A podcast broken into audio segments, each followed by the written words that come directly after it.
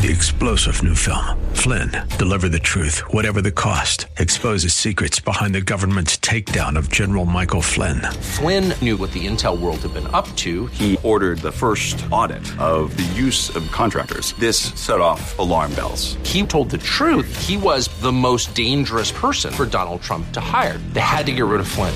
Flynn, deliver the truth, whatever the cost. Available now. Watch it today. Go to salemnow.com. Salemnow.com. And good morning.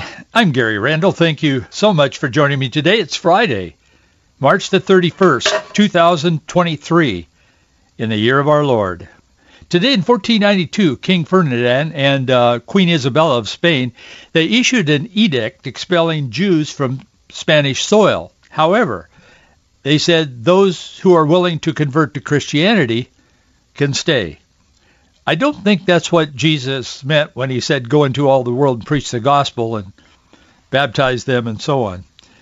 I think he was thinking more of them accepting, not being forced to accept, but nonetheless, Ferdinand and Isabella were out to change the world or something. Today in 1814, Paris was occupied by a coalition of Russian, Prussian, Austrian forces. The surrender of the French capital forced the abdication of Emperor Napoleon. Today in 1917, the United States took formal possession of the Virgin Islands. They took that possession from Denmark. Today in 1931, Notre Dame College football coach Knute Rockne, very, very famous guy, an inspiring guy, he was 43 years old. He was killed in a crash of a TWA plane.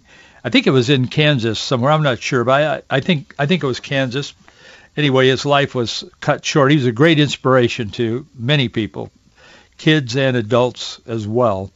Today in 1968, at the conclusion of a nationally broadcast address on Vietnam, President Lyndon B. Johnson stunned listeners by declaring, quote, I shall not seek, I will not accept the nomination of my party for another term as your president. Today in 2009, Benjamin Netanyahu took office as Israel's new prime minister after the Knesset approved his government. And one year ago today, scientists, scientists announced they had finally finished deciphering the full genetic blueprint for human life. Of course. This Sunday is Palm Sunday. I want to talk to you about that today I want to give you some thoughts about Palm Sunday. That's a little different than what we do daily on this program. But before I get into that and share some thoughts with you about Palm Sunday and what that can mean to us today, I want to just touch on a couple of things. There's a lot going on in our world today, and particularly in the United States, as you know. We live in perilous times. The Bible describes those perilous times. We're fulfilling, we're checking every box on that portion of Scripture. But there is the matter with Donald Trump. This is the first time in the history of America that an ex-president is about to be indicted formally and arraigned. Never happened before. There's all kinds of questions around this, as you can imagine and, and know if you're listening to the news at all. So we're wondering, you know, what's going to happen next, I want to just touch on a couple of things. And as I said, we'll be talking more about this next week as this unfolds. But last night, late yesterday afternoon, Manhattan District Attorney Alvin Bragg, he officially filed a felony indictment against President Donald Trump. Two weeks ago, Trump had said on his Truth Social platform, his um, social platform, that he said the indictment after a grand jury investigation was coming he said the charges have yet to be revealed. So what happens next? Trump's attorneys are in talks with Bragg's office for an arraignment. It will reportedly happen sometime this next week. Some sources this morning are saying it'll happen next Tuesday. We'll see what we'll see when how uh, how that plays out. I don't know what the national response will be. I'm sure there will be some that will be angry and do things they ought not to do. But the uh, Trump's attorney said that dur- uh, during an interview with Fox last night, they said the Secret Service and the New York City Police Department is uh, they're talking and they're making plans and they're organizing this. There has there is the consideration, of course, of the the um, protection of of a former president of the United States, and uh, Kevin McCarthy, Speaker of the House, he said Alan Alvin Bragg has irreparably damaged our country. Many people agree with him, and interestingly enough, a lot of people that are not Republican, some of the leaders on the left are saying, boy, this is too far. We, we should not go this far in America because this opens up a Pandora's box. If they can do this to Trump, they can do it to you and to me and to anyone, all of us little people. If they can do this to a former president, it's going to play out, and I'm not going to get into it today, but we will get into it this next week as we learn more about it. But I, I will say this, that what he has done is immoral, Trump, but what he has done is not a felony. It's a non-disclosure agreement, and I, I'm not defending what he did. I'm just telling you, I know that much, and so do a lot of other people. So we'll get it. We'll get into that, and we'll see where that goes this next week. But um, another uh, civil attorney that represents Trump um, said there there will be some some finger pointing and some um, the uh, during the arraignment, and the, the, a mugshot will be taken. And um, this lo- other lawyer, the civil lawyer, says uh, that they expect Trump will fight all charges. Yeah, I would I would think he probably will. Um, Trump's attorney said, "I'm petrified for our country. This is third world stuff. DA Alvin Bragg will go down as the worst uh, DA in history. That's the one that's tr- making the charges. He is going to get his place in American history, and it's not going to be a good one. He has, this is a an about face from what this Bragg has done. George Soros funded his uh, campaign that got him elected. And um, as Greg Price was publishing this morning. He's per- pretty widely followed and, and read. He said Alvin Bragg downgraded over half of all felony cases in Manhattan to misdemeanors last year. Going after Donald Trump is the first time in his life that he's decided to be tough on crime. Uh, that's true. One other thing that I wanted to mention to you today before we talk about the significance of Palm Sunday and what we can reflect upon in our times today. The um, Trans Day of Vengeance was scheduled for Saturday over the weekend, and they kept saying, and people kept saying to them the last few days, and uh, they've been saying, should you be doing this? I mean, they're supporters. Should you be doing this? Yes, we're going to do this, you know, blah, blah, blah.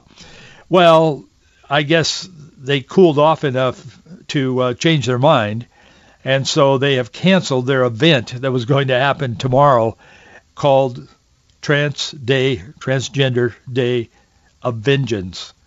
That was the stupidest thing I've ever seen anyone do is to have that scheduled and then keep saying they were going to go through with it after what happened uh, at the Covenant Presbyterian School just a couple of days ago. So the Transgender Day of Visibility, which has started out to be with the president President Biden supporting it, had turned into the Trans Day of Vengeance. Now they have, I think, wisely, if there's wisdom in that group, decided to cancel it. So that will not be in the news, and it will not be happening apparently over the weekend. Let's talk a little bit about one of the most profound events in history. It's kind of started this weekend on a Sunday. Let's talk about the impact of that. Let's talk specifically about Palm Sunday. Next week, we'll talk about Good Friday and then the blessed Easter morning, Jesus Christ rose from the dead. Let's talk a little bit about Palm Sunday. The sun was rising rapidly. It was beginning to shoot its golden arrows across the horizon to, gild, to the gild the sky and curtain off the dawn that would bring a new day to the history-filled city of Jerusalem. So says the poet. This is the festive season of Passover. You probably know that. The old city was filled with pilgrims and visitors and travelers who had come from many countries to share the feast. You may be surprised to know that the secular census of that time, the records indicate that there were at least 2.5 million people in Jerusalem for the event. There was an exciting rumor that was going around the people They were whispering and some were saying it out loud. Jesus Christ is coming. That was kind of the, the message that was going around among the camps. Behind him were his sermons. Ahead of him was his suffering. Behind him were his parables. Ahead of him was the passion. Behind him were his suppers of fellowship. Ahead of him was his last supper of betrayal. Behind him were the delights of Galilee. Ahead was dark Gethsemane. Prophecy has now to become practice. Jesus had spent the night last night at the home of friends in Bethany on the opposite side of the Mount of Olives from Jerusalem. There were a couple of towns there, Bethany and Bethphage. They're about five miles apart, I think.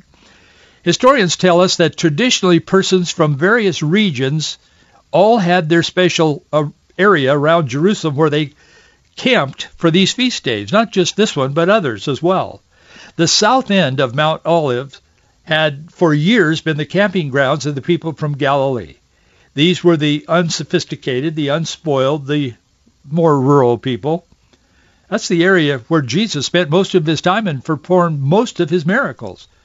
They probably knew him as Jesus Christ, the man, better than anybody else. On several occasions, they tried to make him a king. They didn't quite understand his mission, but that's in John chapter 6, verse 15. Mark 12:37 says of them, the common people heard him gladly. The Galileans were the common people with whom he was very popular. In the city of Jerusalem, they, that's where the wealthy and the superficially religious leaders lived and hung out. They spoke to one another and they believed that everybody in the whole world agreed with what they believed. They didn't know there was the other class, the other people. That's not unlike today in our times, but that's the way it was then. Jesus had antagonized them by referring to the scribes and the Pharisees as hypocrites, Matthew 23. Also among them were the Sadducees who had been plotting the downfall of Jesus Christ for quite some time. They were brilliant minds, but their minds were darkened. They didn't know who he was. They heard this about the Messiah. They heard about the Son of God. They didn't believe that. These people had been plotting his downfall probably most importantly because they wanted to preserve their wealth and their lifestyle. They had consorted with the conquering Romans. They had kind of assimilated into the Roman thinking and the Roman social order. But in order to preserve their wealth and their lifestyle, they had compromised their so-called faith. We have those among us today. Our president would be one of those. He claims to be a devout Catholic Christian, but yet his own church says, well, you, but you don't, you don't live by all of our beliefs. We have those among us today. Nancy Pelosi has revised the Bible how many times as Speaker of the House? These man-pleasing priests and scribes, they plotted their nefarious death scheme. The poor Galileans didn't because they didn't have anything to lose and they knew Jesus better than the people in the city. The city dwellers would do anything to placate the Romans in order to continue to prosper and keep their seat at the power table. That's what was going on. To them, the issue was the economy. Stupid, as we've said in our day. In their eyes, Jesus was an expendable, maybe a deplorable. Besides, in the eyes of the religious leaders, he was a threat to the religious tradition. He was not the Messiah. He was some person who raised up and got a big following. That wasn't who they thought he was. The Messiah? No. Notice that in Mark chapter 11 verse 9, there are two groups that the Bible talks about. Those that went before were persons who had come out of Jerusalem because of their curiosity. It was a result of all the shouting and the carrying on, and there were those that followed and cried out. Those were the Galileans. We're quite a distance from that event today. I mean, it happened quite some time ago. None of us remember it firsthand, eyewitness. But from that, being a distance from that event, sometimes we tend to think that we merge the two crowds into one, and we assume that it was the same people who were shouting Hosanna that also shouted Crucify Him. Sometimes we might think that they just changed their mind. They were that fickle. I suppose some did, but for the most part, that's not the case. It was the Galileans who shouted Hosanna and the aristocratic, superficially religious hypocrites of Jerusalem who wanted to appease the Romans, and they cried out, Crucify him! Or it was simply the misled and misinformed. They didn't know what was going on. They just got caught up in the crowd. But they were virtue signaling the Romans because they wanted to be in the good graces of the Romans. Which crowd would you have related to? if you had been there? Well, it's easy. 2,000 years later, I would have been with the Galileans. I would have been saying, would you have though, really? I'm not saying you wouldn't have. I'm just saying, and I'm asking myself, would I take a stand in the face of those kinds of events that were coming down on that that weekend and particularly the next weekend? I think Palm Sunday is a good time to ask ourselves that question. Which crowd would I really identify with? Well, I identify with the people that love Jesus. What crowd would I have been willing to stand up with publicly? Let's talk a little bit about God's timing. That was an integral part of Palm Sunday.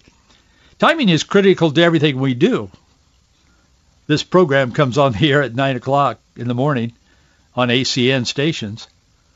And I will tell you, they push the button at 9 o'clock every morning.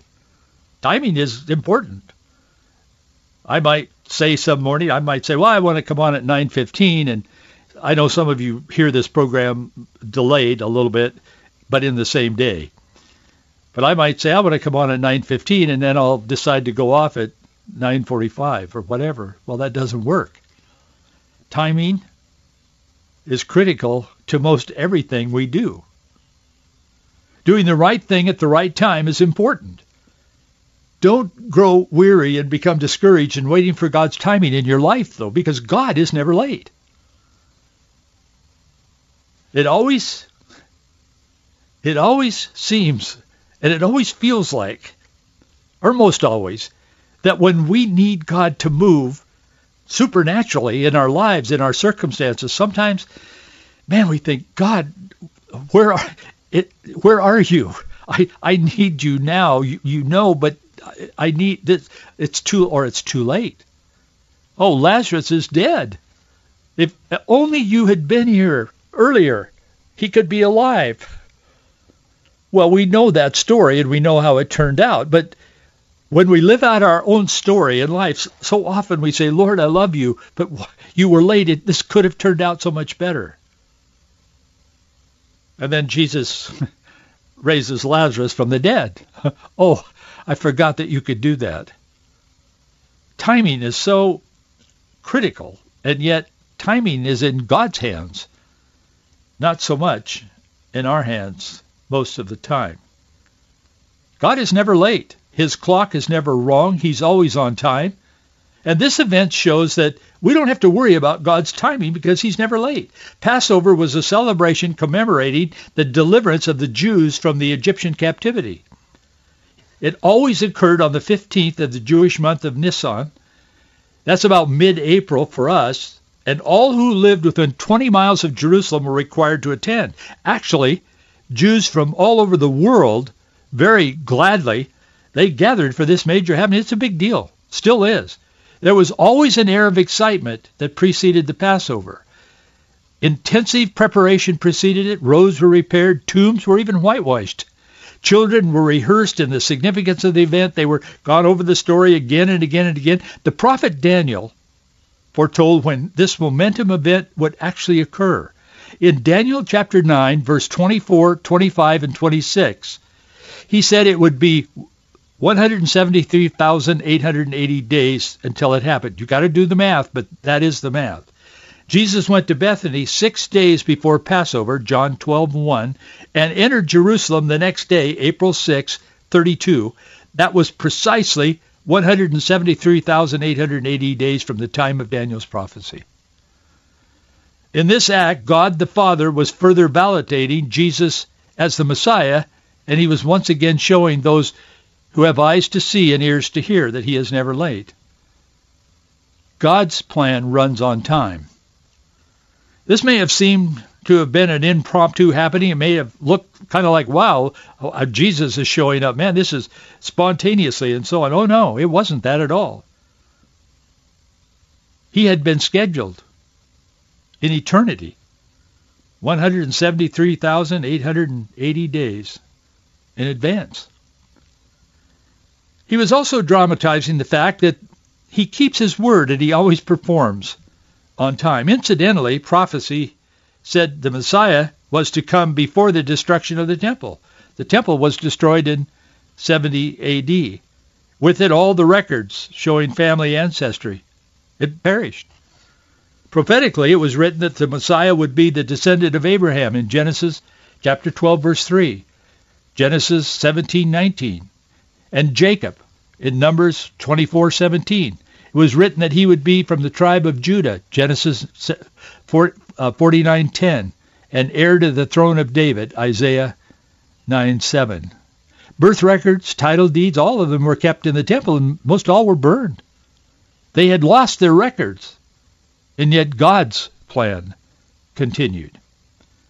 If he were not the Messiah, some would wonder as they pondered this, if he's not the Messiah, who is he? Why does he have so much influence? Some of the, his detractors, some of those who would ultimately kill him, he would allow them to do that, but they would. And some of those who would ultimately be a part of that execution had to be pondering in their mind, boy, I, I don't believe he's the Messiah and I believe he's disruptor and so on. But who is he? You cannot ultimately and always ignore Jesus. No matter who you are, whether you're then or now, Jesus Christ is so formidable because he is God in the flesh. You can't, you cannot just ignore him. You will fight him. You will become a quote unquote atheist. You will become an activist. You will become whatever. Or you will become at least someone who stands on the sidelines and looks on and says, I wonder, I wonder if he's really who he says he is. There's a story that's told about this Sir Arthur Conan Doyle. You may not recognize his name, but you'll know what he did. He's the famous creator of the Sherlock Holmes detective series. Those books have been read all, and still are read all over the world. But he told this story in a speech once. I'm going to share it with you. He told this story about himself and about his identity. Here's here's the way he told this story. These are his words, not mine. He said he said he was waiting for a taxi outside the railway station in Paris. This taxi driver drove up. He put his suitcase in and got in himself. And he was about to tell the taxi driver where the where to go and the driver said, where can I take you, Mr. Doyle? Well, Doyle was astounded. He said he asked the driver, he said, I asked him if he recognized me by sight. The driver said, no, sir, I've never seen you before. Puzzled, Doyle asked how the driver knew he was Conan Doyle. The driver responded, well, this morning's paper had a story that you were on vacation in Marseille. This is the taxi stand where people who return from Marseille always wait.